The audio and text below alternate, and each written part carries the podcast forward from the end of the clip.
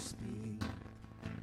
So high above our greatest song, but still you call, and we will come.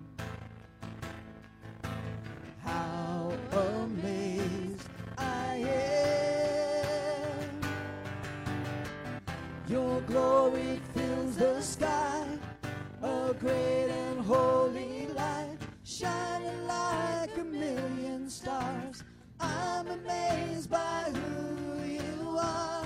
Lord, we lift you high. Oh God, be magnified. You have overwhelmed my heart. I'm amazed by who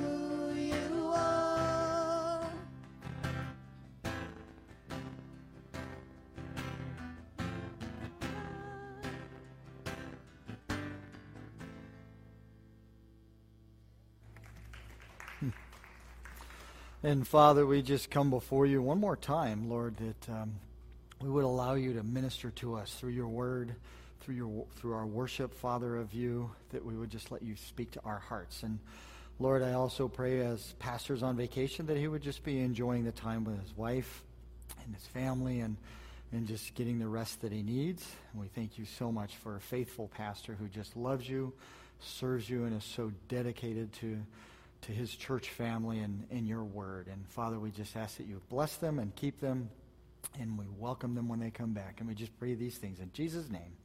Amen. Why don't you guys go ahead and greet one another? Say hello. Thank you, Mike.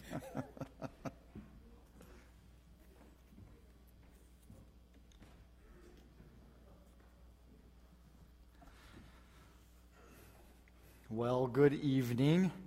As I prayed, uh, pastor's on vacation, just enjoying the time off. He's been really busy teaching at the college and going out there, all the way out there in Yucca, Yucca Valley, or 29 Palms, I think, wherever it is, way a ways.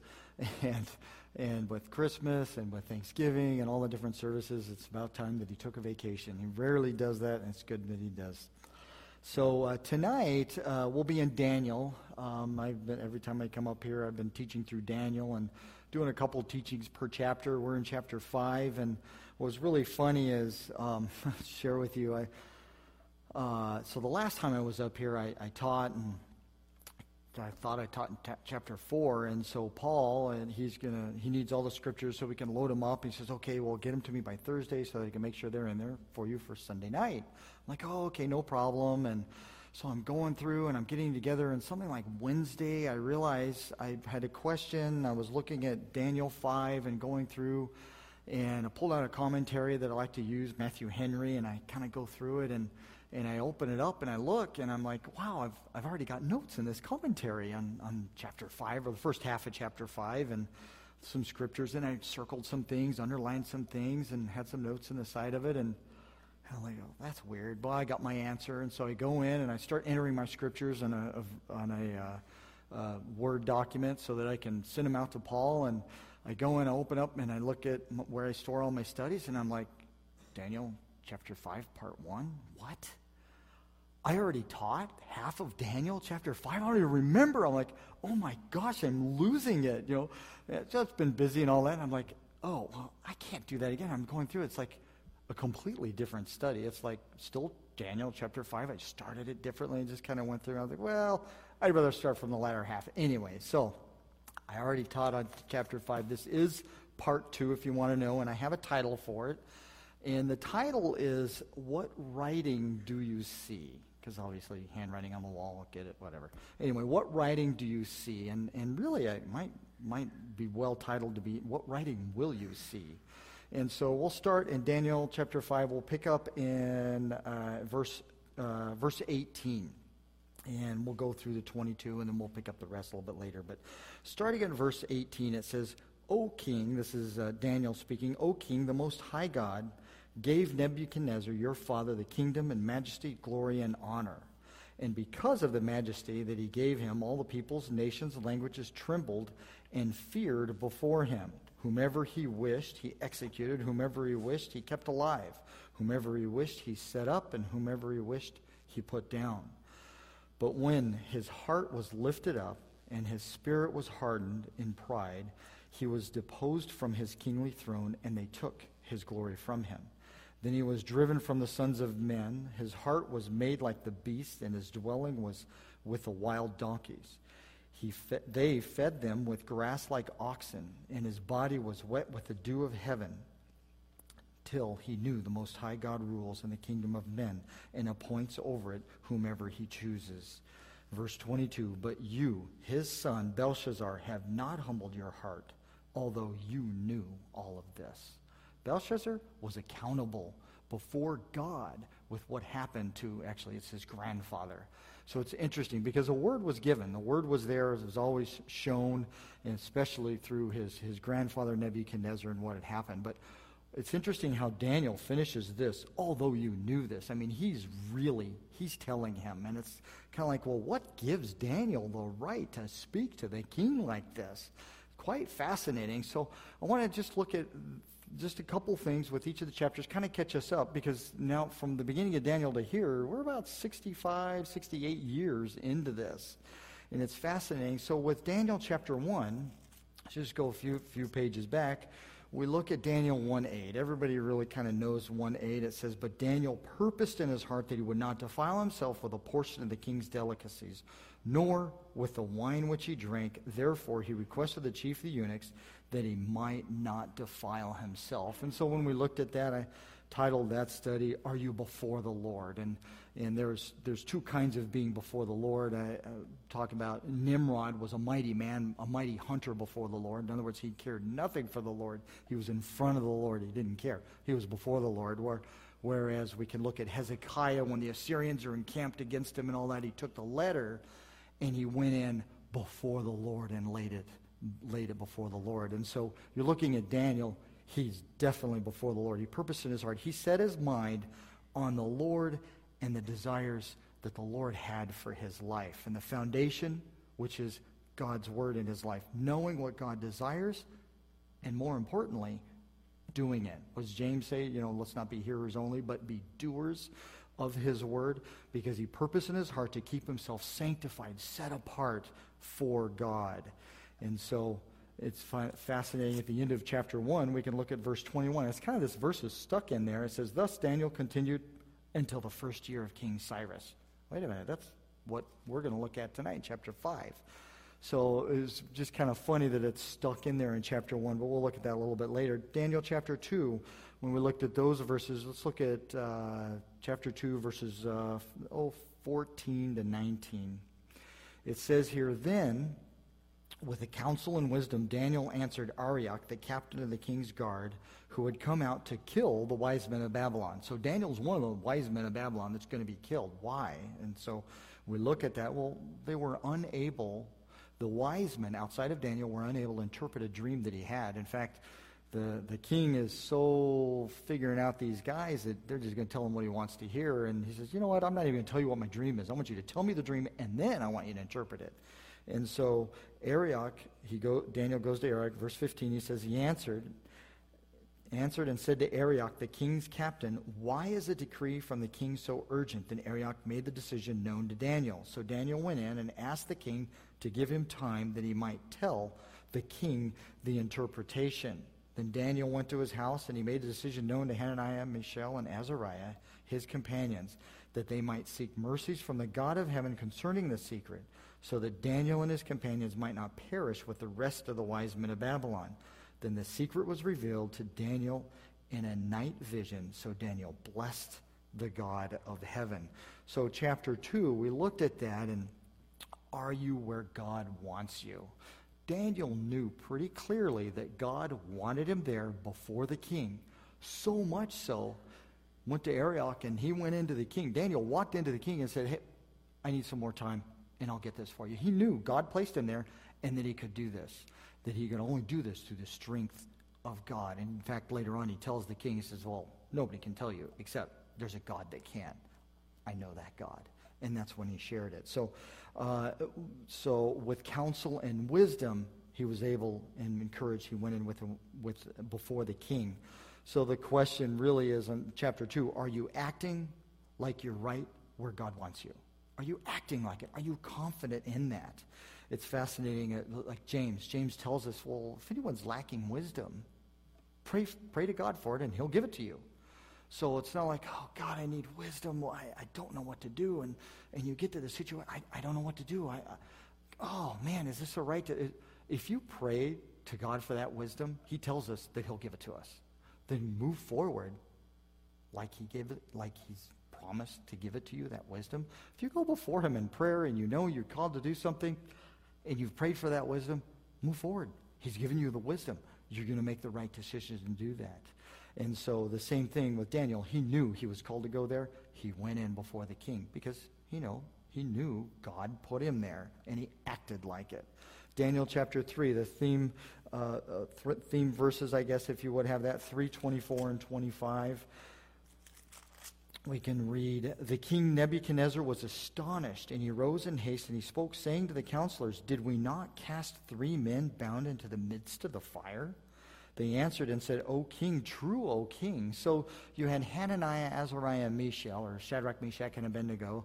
They refused to bow down before this 90 foot statue, which everybody in the entire kingdom was supposed to bow down when there was music and all that. And he said, Well, no, we, we can't we won't worship this image. So, verse 25, he says, Look, he answered, the king answered, I see four men loose walking in the midst of the fire.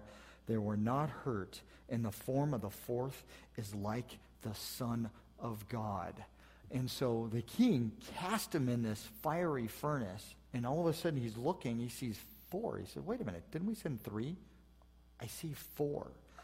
Are you at peace in the midst of your trials with Jesus? Are you communing with Jesus Christ so that when people see, they see you with him? They see you in that trial. In fact, I, I think about that trial. I think how incredible. That's a pretty big trial to be cast in there like that. You're in front of thousands and thousands of people, and the king is so angry at you, he throws you into this furnace. furnace. In fact, the two burly guys that throw him in, they were consumed by the fire just by casting those three friends of Daniel's in there. But the fact that they were so at peace, the king literally called them out. They were so at peace. They were hanging with Jesus in the midst of that trial.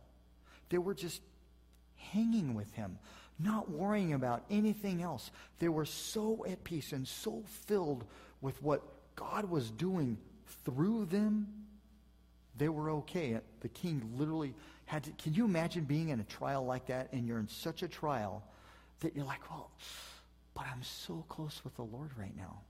I'm so close with him. I, I don't need to come out. But nonetheless, they came out and they ministered to the king. And so, Daniel 4. Daniel 4, we look at the verse 4, chapter 17, I picked as a theme verse. And it says here, it says, the decision the, the, after the dream that uh, Nebuchadnezzar had in w- interpreting the dream and the purpose of the dream, it says here in verse 17, the decision is by the decree of the watchers, the sentence by the word of the holy ones, in order that the living may know that the Most High rules in the kingdom of men gives it to whomever he will, and sets it over the lowest of the men. And so the, the, the question is, what is it going to take? So, chapter 4, verse 28, we can catch on. And so, what happened was is the judgment was being given to Nebuchadnezzar on what was going to happen to him if, if he just didn't follow the Lord and recognize that God is the one who is in control. And so, verse 28 through 34, six verses, it says, All this, all of these things came upon him, what we read a little bit earlier. At the, um, all of this came upon King Nebuchadnezzar. At the end of 12 months, he was walking about in the royal palace of Babylon. The king spoke, saying, Is not this great Babylon that I have built for a royal dwelling? by my mighty power for the honor of my majesty. In other words, he's saying, God had nothing to do with this. I did all of this. And he had this dream that told him what would happen to him. Daniel interpreted the dream and said, you know, the, the day of reckoning is coming and you're going to be cast out for seven years. You're going to be like a wild beast. And here it goes, verse 31. While the word was still hanging in the king's mouth, a voice fell from heaven King Nebuchadnezzar, to you it is spoken, the kingdom is departed from you. And they shall drive you from men, and your dwelling shall be with the beasts of the field. They shall make you eat grass like oxen, and seven times shall pass over you seven, until until you know that the Most High rules in the kingdom of men and gives it to whomever he chooses. That very hour the word was fulfilled concerning Nebuchadnezzar. He was driven from men, ate, ate grass like oxen, his body was wet with dew of heaven until his hair had grown like eagle's feathers and his nails like bird's claws. And then looking at uh, even through verse 34. At the end of the time, I, Nebuchadnezzar, lifted my eyes to heaven, and my understanding returned to me that I blessed the Most High God and praised and honored him who lives forever. Just as Daniel had prophesied, you're going to go through this until you know God is in control.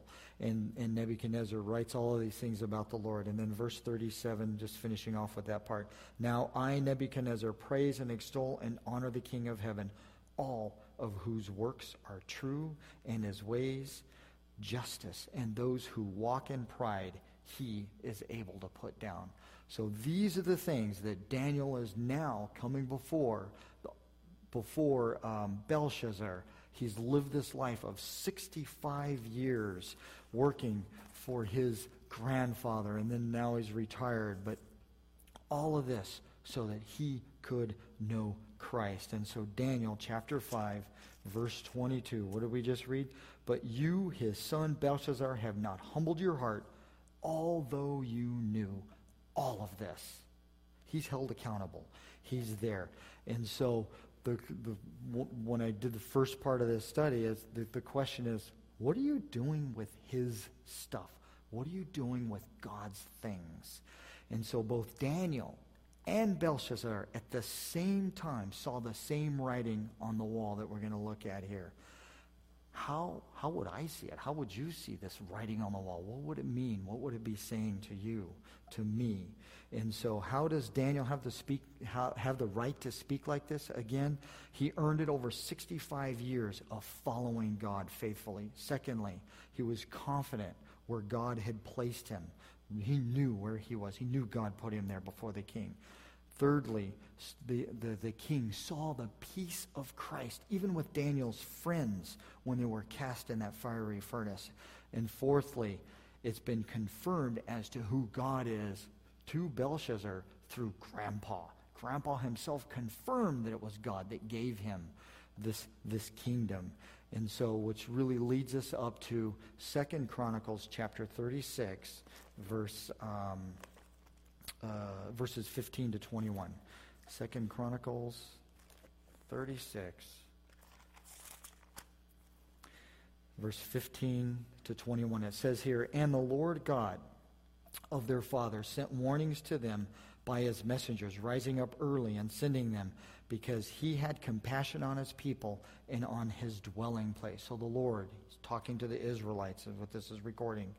But they mocked the messengers of God, despised his words, and scoffed at his prophets, until the wrath of the Lord arose against his people, till there was no remedy. There was no remedy. The only remedy is this. Therefore, verse 17, he brought against them the king of the Chaldeans, Babylon, who killed their young men with the sword at the house of their sanctuary, who had no compassion on the young man or virgin. On the aged or the weak, he gave them all into his hand. That's God gave them into his hand. And all the articles from the house of God, great and small, the treasures of the house of the Lord, the treasures of the king and of his leaders, all these he took to Babylon. Who took him to Babylon? The king of Babylon took him to Babylon. But what, what's God doing? He says, well, they're going to be captured for 70 years. I think I'll take all my implements and I'll store them away for 70 years. He stored, literally, God made a provision that the people could go back and worship the Lord with all of these things a little bit later. And so he orchestrated the safety of those. And he could have left them there and they could have been destroyed, but they literally packed them away and they were untouched for 65 years until Belshazzar comes along. In verse 19, then they burned the house of God, broke down the wall of Jerusalem, burned all the palaces with fire, destroyed all its precious possessions. And those who escaped from the sword he carried away to Babylon, where they became servants to him and his sons. Well, Nebuchadnezzar and then now his grandson, we're talking Belshazzar, so and his sons, until, until the rule of the kingdom of Persia, to fulfill the word of the Lord by the mouth of Jeremiah until the land had enjoyed the Sabbaths.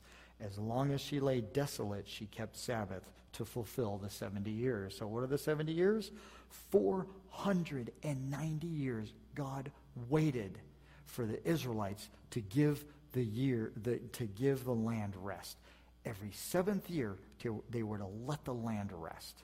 So for 490 years, God said, well, maybe they'll do it this year. Maybe they'll do it. He waited. That's that grace. It's that mercy he gives to us. So 490, and finally, what did, what did we read here? It says, until there was no remedy. 490 years, it's done. I'm going to have to take the 70 years. Seven, every seventh year. Add it up. 70 years. It's time to make the land rest. And so if we look at Jeremiah chapter 5, we can see what's going to happen to Babylon after those 70 years. So in Jeremiah uh, 5, Jeremiah 5, 1 through 3, it says here, Run to and fro through the streets of Jerusalem. See now and know and seek in her open places if you can find a man, if there's anyone who executes judgment. And where are the rulers? Where are the people in charge? Who seeks the truth? I will pardon her. Though they say, As the Lord lives, surely they will swear falsely. O Lord, are not your eyes on the truth? You have stricken them, but you have not grieved. You have consumed them, but you have refused to receive correction that they may they they have made their faces harder than rock. They have refused to return. So they refuse to return to the Lord. So the God has to do something. And this is what he does. And if we skip up to Jeremiah 51, we can see the picture now and into where we're reading in chapter 5. 51, verses, thir- uh, verses 36 and 37, it says, Therefore, thus says the Lord Behold, I will plead your case. I will take vengeance for you. I will dry up her sea and make her springs dry. Babylon shall become a heap, a dwelling place for jackals, an astonishment and a hissing without an inhabitant. So, really, verse 36, what we're looking at, it's kind of interesting in that for 20 years, or excuse me, uh, so Belshazzar, back to Daniel chapter 5, Belshazzar has this kingdom, and they're surrounded by double walls and they're just they're impenetrable. They have enough possessions at this time in chapter uh, chapter 5 we're looking at they have enough food supply of everything they need that if they were completely closed off from the outside world that they could survive for 20 years they could survive for 20 years and so what happened was is the river the euphrates river would run right through the middle of babylon and so there's this huge double walled uh, uh, walls all around the city. It comes in from the north and exits out to, to the south, the Euphrates River. Well, I think, you know, when you're looking at Cyrus, he's not willing to wait 20 years to besiege the city. So they get a little creative. They dug canals from the Euphrates River. They started digging canals to go around the city. And they put in some sluice gates. And then they diverted the water of the Euphrates, the entire Euphrates River, they diverted it around the city. They had a, a, an encampment in the north side of the city and the south side of the city. And it was told that they would hear and they would listen for each other. As soon as they would yell, that they could go in waist high, then the, the, the north side and the south side both together went in into the city. Armies went into the city and then they would take over. So they just literally walked into the back and walked into the north of the city. So the pridefulness of, of this Belshazzar they're out here having this, this party. There in verse 23, we can read, And you have lifted yourself up. This is Daniel telling him, You've lifted yourself up against the Lord of heaven. They have brought the vessels of his house before you, and you have your lords, your wives, and your concubines have drunk wine before them. You have praised the gods of silver and gold, bronze and iron, wood and stone, which do not see or hear or know, and the God who holds your breath in his very hand and owns all of your ways, you have not glorified. There's the prideful man and what he's doing. Turn with me to Proverbs 31. Proverbs 31. And here's, here's a guy, um, Belshazzar, he, as, as we are reading, incredibly prideful man. Nebuchadnezzar was so too, and it took him seven years to get that pride out of him till he would recognize the Lord. But Proverbs 31, 4 through 7, it says this It is not for kings, O Lemuel, it is not for kings to drink wine. So this is instruction to, to future kings, and, and this is, um, uh, uh, what is it, the words of, of King Lemuel's mother. And here's how you need to be, this is how you need to act. And it says, It's not for kings to drink wine, or for princes intoxicating drink, lest they drink and forget the law, pervert the justice of all the afflicted. And then, he, then she goes, Give strong drink to him who is perishing, wine to whose heart, uh, who, who are bitter of heart. Let him drink and forget his poverty and, and remember his misery no more. So there's a, there's a point or a time for that, but not for a king. Even in this day, outside of the, the biblical rationale, that uh, setting the biblical things aside, he is bucking the system a king didn't invite the, the women and the concubines into these kinds of things with the, his, all of his leadership with him. He's becoming, he's getting drunk before his leadership. That doesn't happen. So it just really shows you the self-control, even in the world that he has, the lack of, of self-control, the respect of leadership, his example for, for his own position and, and what other leaders need to do. And so people, if you think about it, the people in this kingdom, entrust everything to him as a king. He's their ruler, and, and he's performing like this. He's doing these things. He cares nothing but of himself, and we can see the demise and what happens. Don't get me wrong, Nebuchadnezzar had issues, same thing. So you kind of think, well, gosh, maybe the apple doesn't fall very far from the tree. As a parent, remember that. What is it that you need to work on? In fact, the, the pride, I mean, it goes down the ranks. It goes right on through the kids and so on. So we're going to check our, our, what is it?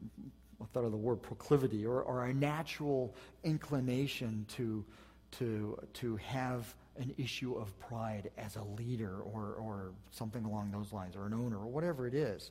Or if you are a son or a daughter, well, are we all sons and daughters? We are. Think about our parents. What were some of the struggles they had? What were some of the things that they had to overcome in the Lord? Or they, they even didn't.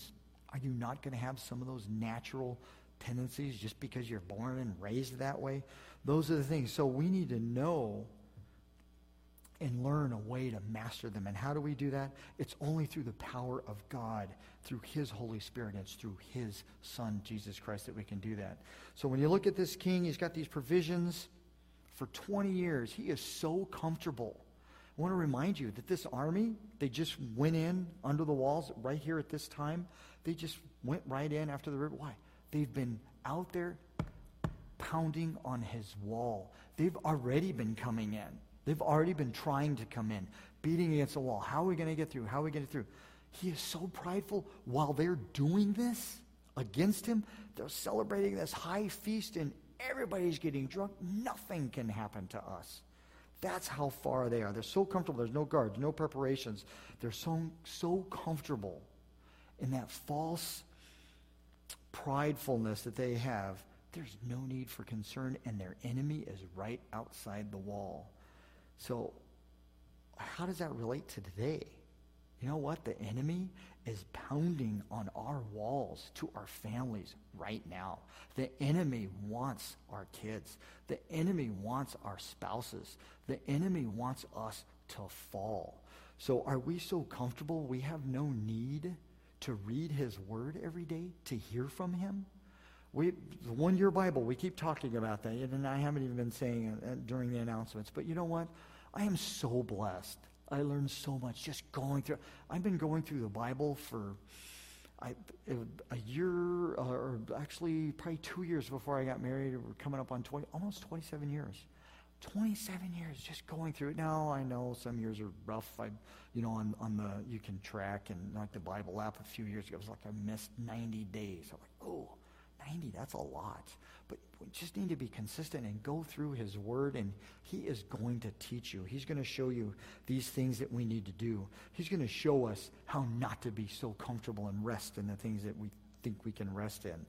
And so, do we have, are we so comfortable that we have no need to pray for strength, to pray for guidance, to pray for that wisdom, and then move forward in it? That's what the Lord's instructed us to do. And then the last, I think the other question is, do we even have walls up? Do we even have walls? Are we shoring things up around us? Are we shoring up a good foundation, the Christian fellowship, the accountability? Are we showing up to church? Are we coming? Are we being taught? Are we, are we teaching ourselves? Are we doing in devotions? Are we reading? Those are those, those are the building of those walls. And then to know that they're there and trust and lean on Jesus Christ. So, so really, we've got a, a king here. He is mocking God back in, in Daniel chapter 5. He is mocking God directly with the things that, that are to worship him.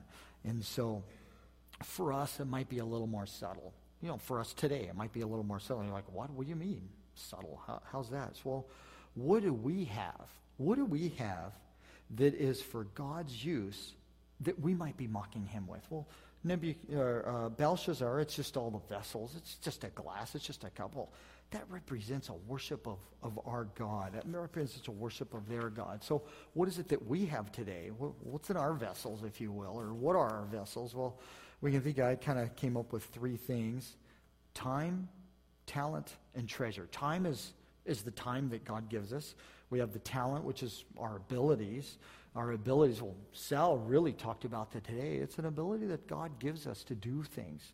Well, we can take that ability and invest it back into our kids and children's ministry or the cleaning, or whatever it is. There's an opportunity to serve the Lord.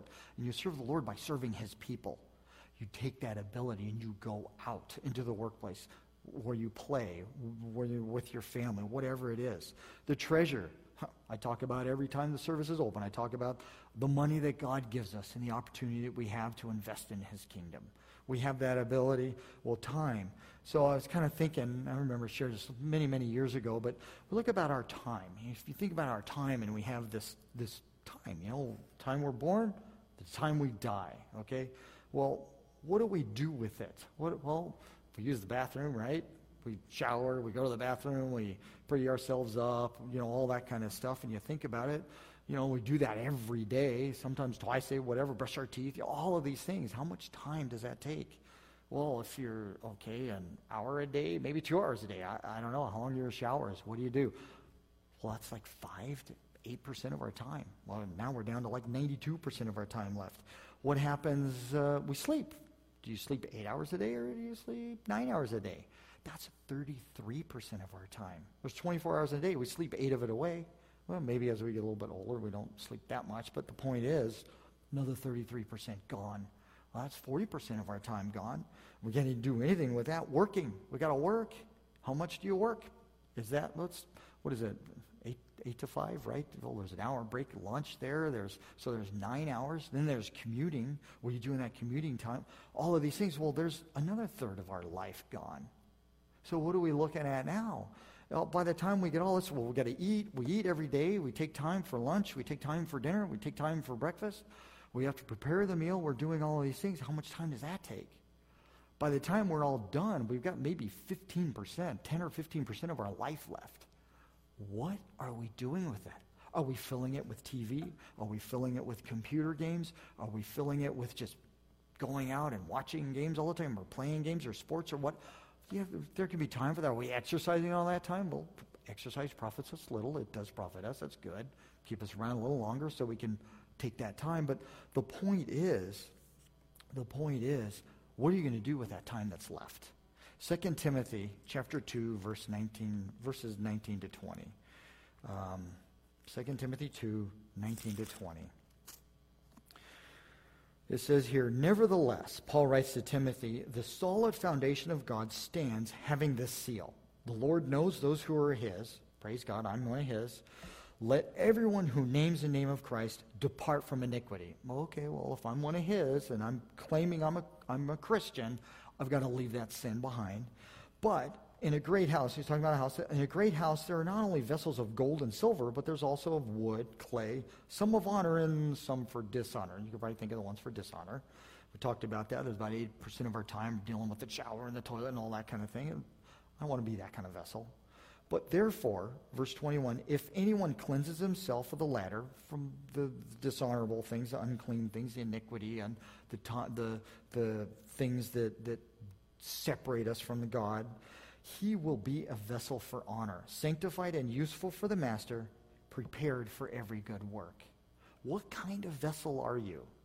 What kind of vessel are you? Are you one that brings glory to the Lord? You fill yourself up with the things that are going to glorify God? Or is it like Belshazzar and you fill them up with wine and debauchery and all the things that they're doing? Be a vessel of, of honor, a clean vessel. Isaiah tells us, um, well, before I get to that, Belshazzar could have been there. Belshazzar could have been there when his grandfather was out in the field for seven years. Little grandson, he could have seen him out there. I don't know, but certainly the queen who introduced Daniel, we'll read that in a second, was there and knew what happened. God was right there when Nebuchadnezzar went mad, just as God was right there seven years later when Nebuchadnezzar was praising God. God was there when you got saved. God was there when you were born at the same time, he was there when you got married. At the same time, he was there when you lost your job and there was a death in the family. At the same time, he was there when you died. When you die, he will be there. He'll be waiting for you when you go to your ultimate home. In fact, Isaiah 49 16 says, I have inscribed you on the palms of my hands. That's the writing that God did to us. He inscribed us on the palm of his hands. Here's a writing on the wall. What what about the writing in this book? Remember, get back to it. How do we, we, we purpose in our hearts? It's by God's word when we go through these things. Um, so that verse, remember that verse 121, Daniel 121 that I said, oh, I kind of stuck it there. Chapter 1, next thing you know, Daniel purposed in his heart to do the right things before the Lord. And then at the end of the chapter, it says, Then Daniel continued until the first day of King Cyrus. Why is that there? It's to remind us so that we know 65 years later, the very commitments we made now or when we were younger is going to hang with us 65 years into the future. What are we doing with that? What, what kind of commitments are we, are we making? It pays off. Look at Daniel here. He can talk to this grandson and tell him and be a witness before everyone else and us today. What are we doing with our life? What are the things that we're doing? Proverbs chapter 2, verse um, six, we were uh, actually we had a we had a family. I got to uh, I was working home and I had a few minutes. I said, "Hey, all the kids are home. They're homeschooled, and so let's just read." You know, we were supposed to read Proverbs a few days ago in our, our daily reading. Let's just pick up here and and so I looked at Proverbs chapter two, verse six, six to what is it, twelve. It says here, "For the Lord gives wisdom; from His mouth come knowledge and understanding." He stores up sound wisdom for the upright. He is a shield to those who walk uprightly. How do these things happen? How do you walk uprightly? How do you have sound wisdom? It's all from his, his word. It's all from reading. It's all from getting that into our hearts. And then he guards the paths of, the, of justice. He preserves the way of his saints then you will understand righteousness and justice, equity, and every good path. When wisdom enters your heart, verse 10, and knowledge is pleasant to your soul, discretion will preserve you. That's so funny. We were talking about, uh, the kids and I were talking about, um, was, well, you know Sal, right? Oh, yeah, we know Sal because we go to the men's study Wednesday morning. And I mean, Sal's known my kids since they were born practically. And I said, well, so what, or I read here, discretion will preserve you, understanding will keep you. I said, well, can you imagine Sal going by a brothel or something? Absolutely not. First of all, he's, he's got wisdom enough to understand that there's no way. In fact, one of the kids chimed up, well, the only way he would do that is with a gun and get a family member out if some family member was stuck in there. But the point is, he walks uprightly. We all walk, walk uprightly. And and the Lord's going to deliver us from evil. And how does he do that? There's a discretion that preserves us. There's knowing God's word that won't even let us go down there. drags us back to where we need to be. Belshazzar completely missed the boat from his, his grandfather. And so when we look at it, so how do you get these things? We read it, we read it, we walk uprightly, we have that shield that's about us because we have that wisdom and that understanding. And so Daniel could go in before the king and tell him this because he has that history, that uprightness, that shield before him. Balaam, Numbers chapter 22. I won't go there, but he was a prophet that was hired by Balak to curse the Israelites. And Balaam actually perverting an ability that God gave to him that he could bless or curse people, perverting that is going to go against the nation Israel for money, for gain. He's perverting a gift that God gave him. And that's where he goes to curse the nation and says, and comes out. What comes out? I will bless those who bless you and curse those who curse you. Whoop. He just gave him a blessing.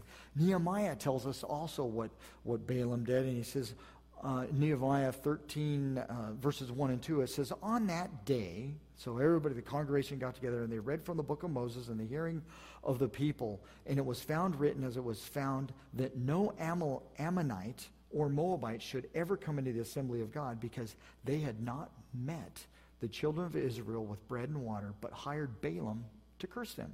So here's the, the confirmation. This is what he hired them to curse them. However, our God turned that curse into a blessing. Do God's people get cursed? Absolutely not. We have the protection of our, our, of our God as long as we are following him. Revelation 2.14 says that the doctrine of Balaam, who taught Balak to put a stumbling block before the children of Israel, to eat things sacrificed to idols, to commit sexual immorality. Balaam was a wicked man. He perverted the things of God and found ways to get that gain so that he could better himself in, in perverting these, these ways of God. So verse back to uh, Daniel, verses 24 and 25, it says this. It's in chapter 5, it says, Then the fingers of the hand were sent from him, and the writing was written. So the handwriting on the wall, here it goes. And this is the inscription that was written. Mene, mene tekel upharsin. This is the interpretation, verse 26, of each word. Mene, God has numbered your kingdom and finished it. 27, Tekel, you have been weighed in the balances and found wanting. Peres, your kingdom has been divided and given to the Medes and the Persians. Well, that's interesting. How does Daniel know it's been given to the Medes and the Persians? They've been pounded on the wall outside of the door.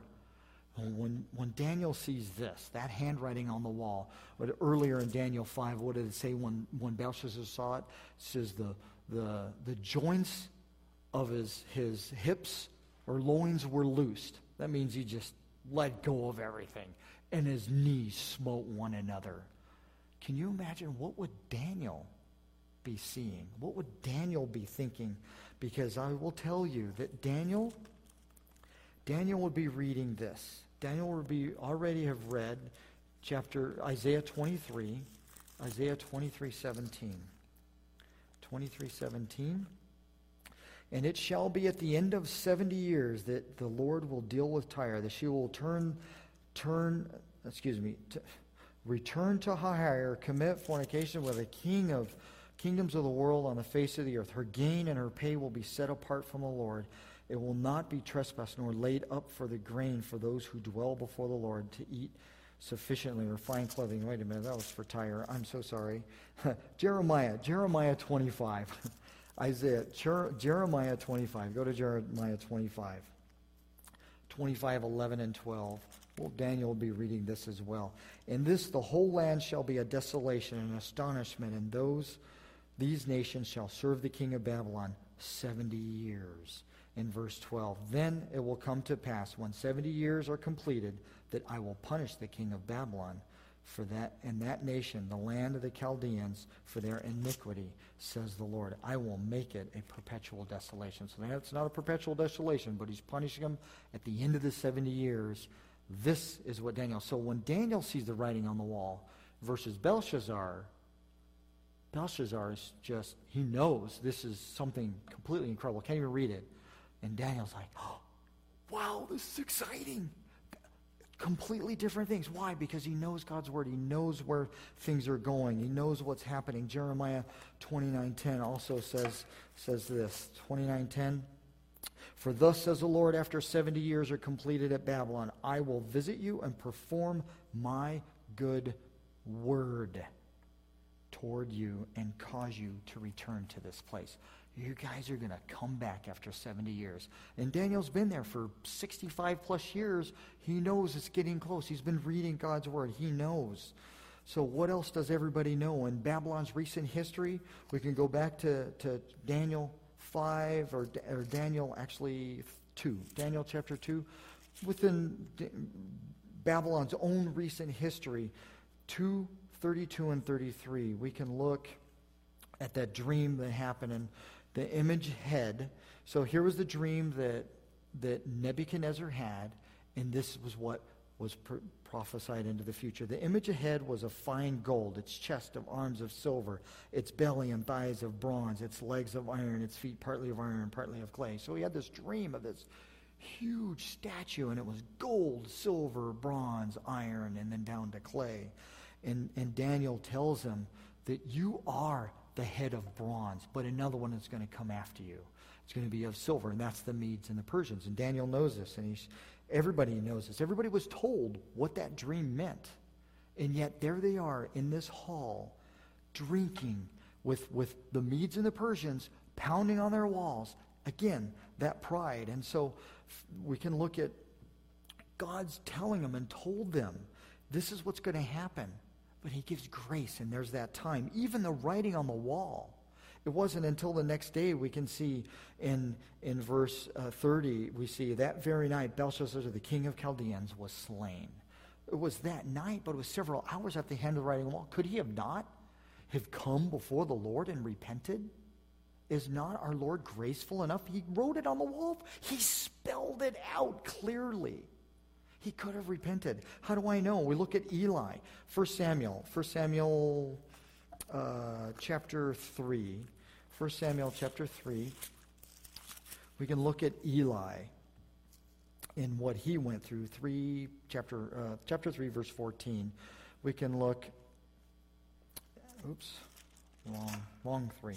Chapter 14 it says here, and therefore this is a prophet, or this is God telling uh, Samuel, and therefore I have sworn to the house of Eli that the iniquity of Eli's house shall not be atoned for by sacrifice or offering forever. Back up to verse 13, actually. It says, For I have told him, the Lord has told Eli that I will judge his house forever for the iniquity which he knows because his sons made themselves vile, and he did not restrain them. God already told him before but he didn't do anything yet. Grace, grace, grace. God's coming again. Okay, it's coming. It's coming. It's coming. I'm waiting. I'm to the very last minute. I'm what did God do with the Israelites until there was no remedy? And then he finally had to take them away. Same thing with, with Eli. So where was the repentance? He never repented. In fact, when he was told finally from Samuel, Eli says, Well, God's word is good. In other words, it's true it's going to happen. Oh my gosh. What is he thinking? What is he thinking? How about Jonah? Go to Jonah. Jonah chapter, um, I like, uh, let's see, Jonah, Obadiah. Where's Jonah? I know I have Jonah in here somewhere. There it is. Jonah chapter chapter 3, verses 4 through 10. Let's just look at those. It says, And Jonah began to enter into the city um, to Nineveh, which is one of the most wicked cities there was. Huge, hundreds of thousands of people, right? And Jonah began to enter into the city on the first day, on the, on the first day's walk. And then he cried out and said, Yet 40 days, and Nineveh shall be overthrown. There's his message. So, verse 5. So the people of Nineveh believed God, proclaimed a fast, put on sackcloth, the greatest of the least of them. And when the word came even to the king of Nineveh, and he arose from his throne, he laid aside his robe, covered himself with sackcloth and ashes, and he caused it to be proclaimed and published throughout Nineveh by the decree of the king and his nobles, saying, Let neither man nor beast, herd nor flock taste anything, and do not let them eat or drink water, but let man and beast be covered with sackcloth at the cry and cry mightily to God. Yes, let everyone turn from his evil way, from the violence in his hand, um, the, the violence that is in his hands, who can tell if God will turn and relent and turn away from his fierce anger so that he so that we may not perish? Verse 10, what happened? Does that sound like repentance? Then God saw their works, they turned from their evil way, and God relented from disaster that he had, had said that he would bring upon them. And he did not do it. Wicked. I mean, these people were wicked, vile horrible people, so wicked Jonah didn't even want, didn't, he wanted them to burn in hell. He didn't even want to have God save these people. And so what happened is they got saved. Nineveh ended up with another 100 years because they turn from God. That's the grace that our Lord gives to us. Revelation chapter 9, verse 20 and 21, we can read. Um, let's read it real quick. Uh, Probably should have wrote it down, but that's all right. 9, 20, and 21. It says, But the rest of mankind who were not killed by these plagues did not repent of the works of their hands, that they should not worship demons and idols of gold and silver, brass, stone, and wood, which came neither which can neither see nor hear nor walk, and they did not repent of their murders or sorceries or their sexual immorality or their thefts. God gave. There were the first seal was a conqueror of death. The conqueror came out and death everywhere. The second seal, people were killing one another. The third seal was broken over and horrible famine came. There's a fourth seal, the fifth seal, the sixth, seventh seals. All of these seals, and then there were six trumpets. God just saying, guys, turn to me, turn to me, turn to me, turn to me. After all of these things, and they still did not repent. Where's the, the great? It's all about God's grace and what He did. Go to chapter verse 21. What did we read in verse 5? Nebuchadnezzar. Then he was driven away from the sons of men. Would go all the way down towards the end till he knew that the Most High God rules in the kingdom of men and appoints over it whomever he chooses. When he finally looked up and recognized God is in control, God is sovereign, he repented. Nebuchadnezzar repented, and God brought him back. And so these guys, these guys all got a personal message. They got a very personal message. You have one too. I have one too. There's no writing on the wall for me, thank God, and I don't want to see that. But the fact is, we have it right here in God's Word. It's a personal message to us. We should read it daily in prayer, be with Him.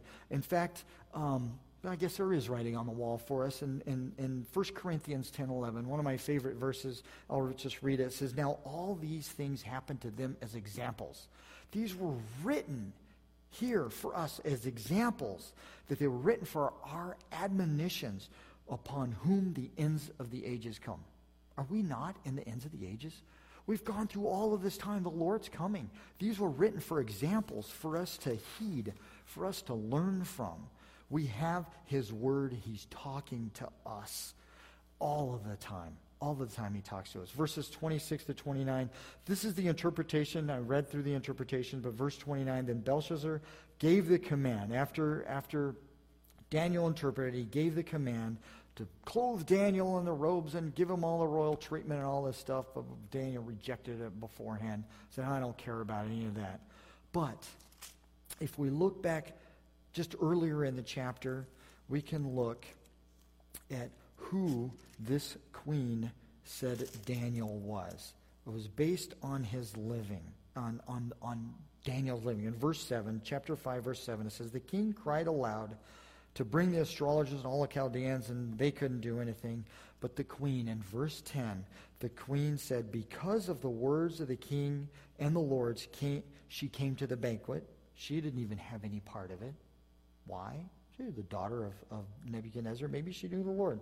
But she says, O king, live forever. Do not let your thoughts trouble you, nor let your countenance change. There is a man in the kingdom to whom the Spirit of the Holy God, in, in the days of your father, light and understanding and wisdom.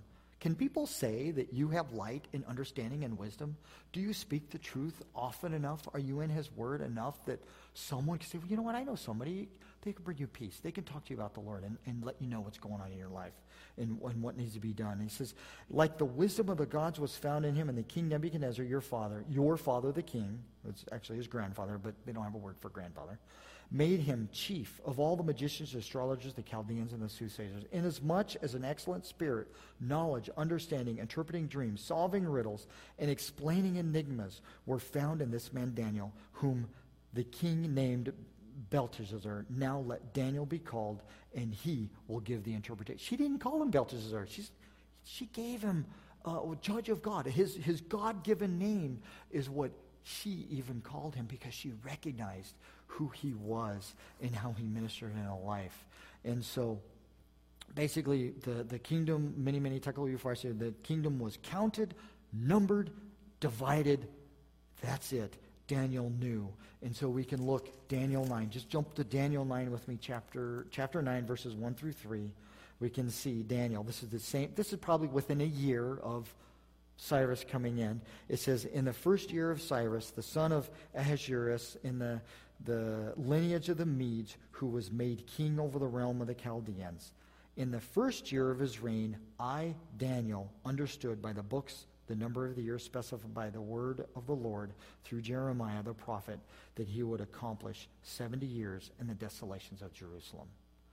Daniel's like, you know, this, this is 70 years. Verse 3 Then I set my face toward the Lord to make request, prayer, supplications with fasting, sackcloth, and ashes. He says, Okay, Lord, I'm praying your word. I know your word well enough. I'm praying it. I know what you're doing. I know you're doing a work. And then it goes on. We can go back to, to actually chapter 5, verse 31. And Darius the Mede received the kingdom being about 62 years old. So he's about 60 years. He gets the kingdom. Daniel's there. In verse 1 of chapter 6, here's Daniel. It pleased Darius to set over the kingdom 120 satraps to be over the whole kingdom. So he picked 120 people to run this kingdom. And over these, there were three. So there were three guys that had 40 satraps each, of whom Daniel was one. Daniel's already one of the three. He's like 95, 90 years old. And this brand new guy that comes in for a year puts him in over everything. And that the king, why? That the king would suffer no loss. Then this Daniel distinguished himself in verse 3 above the governors and the satraps because an excellent spirit was within him. What kind of spirit do you have? What kind of spirit do I have? Am I set apart because of that? And he says here, and the king gave thought to setting him over the entire realm. He said, wow, my life would be much easier to just have the wisdom of this man here. That's what I'm going to do. And so if, if nothing else, you, everything else you're here, just think about the writing that's on the wall. What writing do you see? What is it that you see? What are you doing with your vessel? Are you before the Lord, just glorifying Him, being filled with spiritual things so that you can go on and do the work of the Lord and be that witness that Daniel was? Are you that kind of vessel? That's what we're called to do. Again, 2 Timothy 2.20 again. It's that, be that clean vessel. That's all we're called to do. How do we do that? Immerse ourselves in his word, doing his bidding the way he wants us to, just being obedient. Let's pray. Father, we just come before you and we thank you for, for tonight. Just another opportunity to hear from you, to hear your word, to understand the things that you're telling us. And above all, Lord, that I would be a person of integrity, that I would be able to fill myself with your word, that each one here would be able to do the same thing, that people would see us. And I just remember something my mom always said before, before I was saved and before she was even saved, and we went to some churches, and the one thing she said, they look so clean. They look so clean. It wasn't they were all bathed up and showered up and looking pretty, but she recognized the Spirit of God in these people. They were clean vessels. Father, that we would be clean vessels, and that the writing that we see would be writing because we glorify you. And I just pray these things in Jesus' name. Amen. Why don't you guys go ahead and stand and we'll sing one last worship song. Thank you. God bless.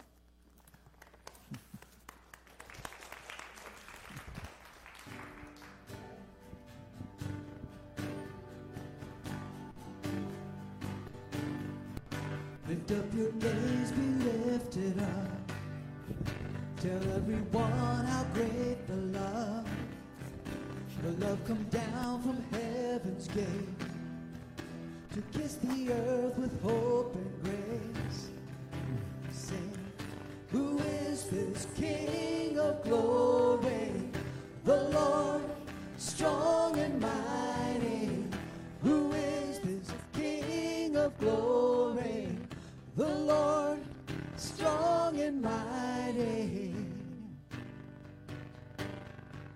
Lift up your hands, be lifted up. Let the redeemed declare the love.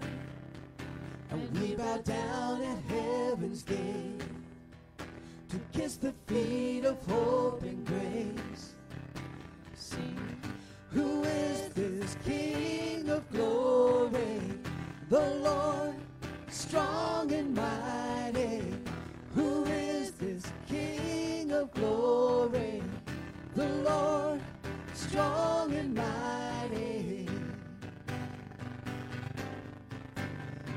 Is one God, He is holy.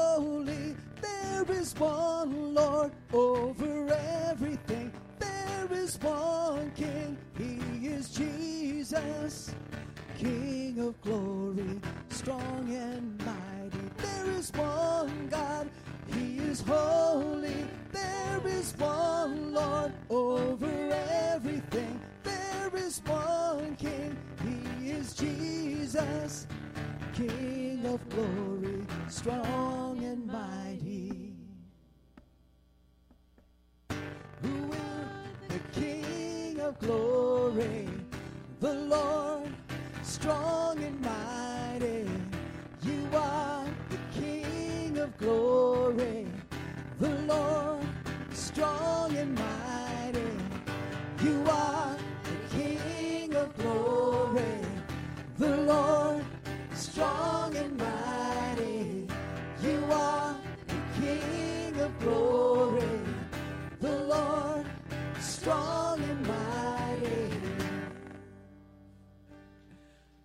Night. God bless you guys. Have a wonderful evening and an even better week. We'll see you uh, Thursday, uh, Wednesday. You know. God bless you guys.